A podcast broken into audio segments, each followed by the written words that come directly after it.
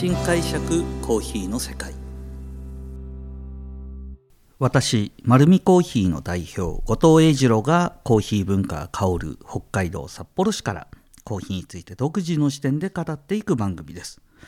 さあ今回はですねいよいよ北海道もちょっと暖かくなってきて、えー、過ごしやすい時期に入ってきました。今回はですね札幌ライラック祭りに実は札幌コーヒーシティ構想のメンバーで、えー、出店することが決まりましたのでこちらのご案内でございます。えー、札幌でですねライラックって、まあ、札幌市の花なんですねでこの花をちょうどめでる時期この時期にですね、えー、大通りの会場では5月の17日から28日そして川下の会場では5月の28日から28日まで札幌ライラック祭りが開催されます。そして今回はですね実はライラック祭りの6丁目会場。ここでさまざまなですね北海道の美味しい食材やスイーツいろんなものが実は出店していくんですがなんとこの会場のコンセプトにですね札幌シティ構想がしっかりと盛り込まれました。えー、この会場にはですね、あのー、ステージがありまして週末には、えー、オーケストラかな、え音楽祭的なイベントが確か企画されているはずです。そして、え実はその会場の中心にはですね札幌コーヒーシティの、えライラックスタンドというのが今回作られるんですよ。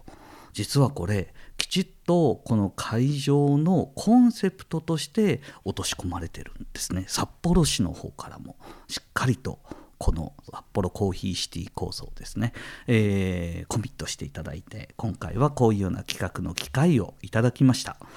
そしてこの5月17日からそして28日まで、えー、この期間中ですね毎日コーヒー屋さんが入れ替わって実はコーヒー豆の販売そして、えー、ドリップコーヒーの提供という形でいろいろな札幌のコーヒーの味が楽しめるようなイベントになっています。なんとこの6丁目のカフェスタンドはですね今回出てくるコーヒー屋さんが、えー、全部で12ですね。12店舗ありますね。はい。えー、まあ全部読み上げると長くなるんですけどもそれでもちょっとご紹介させていただくとまあ丸るコーヒーもちろん出させていただきます。丸るコーヒーはですね5月の17日この日はコーヒー豆の販売をします。実はこの、えー、コーヒースタンドはですねテイクアウトブースとコーヒー豆のご案内や飲み比べそしてグラインダーの紹介などコーヒーを楽しむために必要なことを情報発信する場所の2箇所実は分かれています。で、えーと、テイクアウトとコーヒー豆の物販を1店舗で両方やるお店もあれば、えー、自家焙煎のお店とそしてカフェのお店がコラボしてカフェの方がドリップをして自家焙煎のお店がコーヒー豆を売るみたいなコラボレーションもあります。まあ、えー、一部ご紹介するとですね、あのー、すごく今回の、えー、このライラック祭りに、え一緒に企画に携わったのがですね寿コーヒーの柴田さん。はい。寿コーヒーはですね、えー、創生スクエアって言って、まあ、創生川のあの東側ですね札幌の。そこに二条市場の前に寿コーヒーってあるんですけどまあ美味しいネルドリップの深入りのコーヒー出すんですね。そこの柴田さんはえー、やっぱりその地域に対しての思いが強い方で、えー、創生地区のまあえー、再開発にいろんな企画に携わっていたり今他にもですね札幌の町だけではなくて北海道内さまざまな町の町おこしに、えー、協力してたりあの結構僕と近いような感じでですね地域に対しての思いの深い方でその柴田さんと今回一緒にこのライラック祭りを、えー、どういう形でやろうかというような形で今進めていきました。えー、まずはですね、まあ、コーヒー飲みたいだろうなと。また札幌の札幌コーヒーシティ構想の一番の魅力はですね多様性なんですね、えー、丸見コーヒーは確かにスペシャリティコーヒー、まあ、品質を追求する側のお店をさせていただいてますが札幌の魅力はですねそれだけではなくてやっぱりその老舗の深入りのしっかりと練るでいたコーヒーからまた、えー、サイフォンのお店そしてジャズのお店そして、まあ、本当に空間の面白いですね、まあ、本当に広い、まああのー、玉ねぎ畑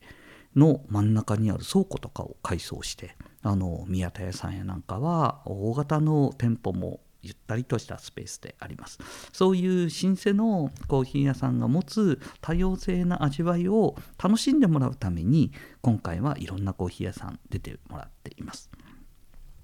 えー、まあ、僕の仲間としてもですね一緒によく活動しているのはスタンダードコーヒーラボ、えー、ラテアートのチャンピオンのですね大磯さんがお店を出しているとこなんですがスタンダードコーヒーラボは5月の21日、えー、日曜日えスタンダードコーヒーラボが出ます。でこのお店はですね残念ながら今回は、えー、その場所がどうしても、えー、エスプレッソマシンが設置できないので、えーと、ドリップコーヒーと、えー、そしてコーヒー豆の販売になるんですけどもまあ今ですねいろんなところからいいコーヒーたくさん仕入れてますのでスタンダードコーヒーラボも注目ですそして5月の23日はですね横井コーヒーさん今、えー、小鳥の方にえー、本店構えられてましてさまざまな、えー、ペアリングの教室だとかコーヒー教室もされていてそれでいて私自身はですね、えー、横井コーヒーさんでスペシャリティコーヒーを知ったと、えー、まあ、多分横井コーヒーがなければ、え、私は横井さんがいなければこの業界には残っていなかったと。はっきり言い切れるぐらい影響を受けた大切な大切なコーヒー屋さんです。そこもですね5月の23日、え出店予定です。あとはですね、えー、そのパートナーになる、えー、寿コーヒーは、えー、5月の27日土曜日ですね、えー、この日、えー、コーヒー豆の販売と、え、そしてテイクアウトも一緒にやる予定になっています。で丸見コーヒーはですねメインでやるのは5月の20日土曜日ですね、え、この日は私も店頭に立って皆さんのお出迎えをしたいと思います。その他にもですね、え、クラクションコーヒーさんそして野営ガレージさん。そしてコーヒーラボ。まあことになるお店なんですけどもノードポロキコーヒー。時計のない喫茶店。エースコーヒー、えー、電子コーヒーとかですね。コーヒー、えー、直売所。まあ、この辺のコーヒー屋さんが日替わりで、えー、皆さんを楽しませてくれると思います。まああの、本当に6丁目会場の真ん中あたりでやっていますので毎日ですね、あの、違う味わいが楽しめると。いうような形になっておりますのでぜひ足を運んでもらいたいと思います。基本的にドリップコーナーはですね、えーと、決まっていることっていうのはあんまりなくて、えーと、お店ごとにメニューは考えてるんですね。もちろん、えー、自家焙煎が多いので、えーと、焼き方の違いによって味わいは変わってくると思いますし、えー、そのお店がコミットしている地域まあエリアですね。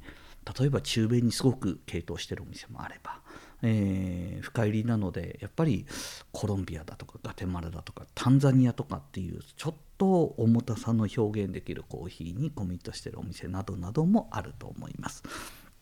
ぜひですね、10時から確か20時30分までかな、ラストオーダー。えー、会場自体は21時までやってるんですけども、えーと、時間帯はラストオーダーの時間が決まってますので、その時間帯に会場入りして、えー、コーヒーを楽しんでいただきたいと思います。まあ、今回こういう企画をしたのもですね、札幌の広いその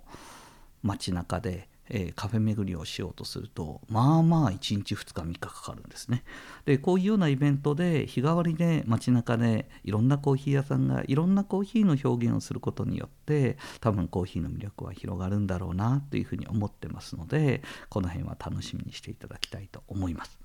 それとコーヒー豆売り場ではですね丸見コーヒーもちょうど旬のコーヒーで今おすすめのコーヒーを持っていくつもりです。で今もえー、お試しの深夜なんかもたくさん出せるので、ぜひですね、その会場に足運んでいただいて、まあ、5月20日がいいかな、一番。えーと、僕も終始いると思いますのでそこでコーヒーのですねどういう特徴があって今こういう飲み違い飲み違いをしてみる飲み比べですねをしてみるとこんな味わいの違いありますよっていう解説もぜひさせていただければと思っております。このようにコーヒーにまつわること独自の視点でお話していこうと思っています。丸見コーヒーは札幌市内に6店舗あります。ぜひ自分に合うコーヒーをライラック祭りで見に来てください。本日もありがとうございました。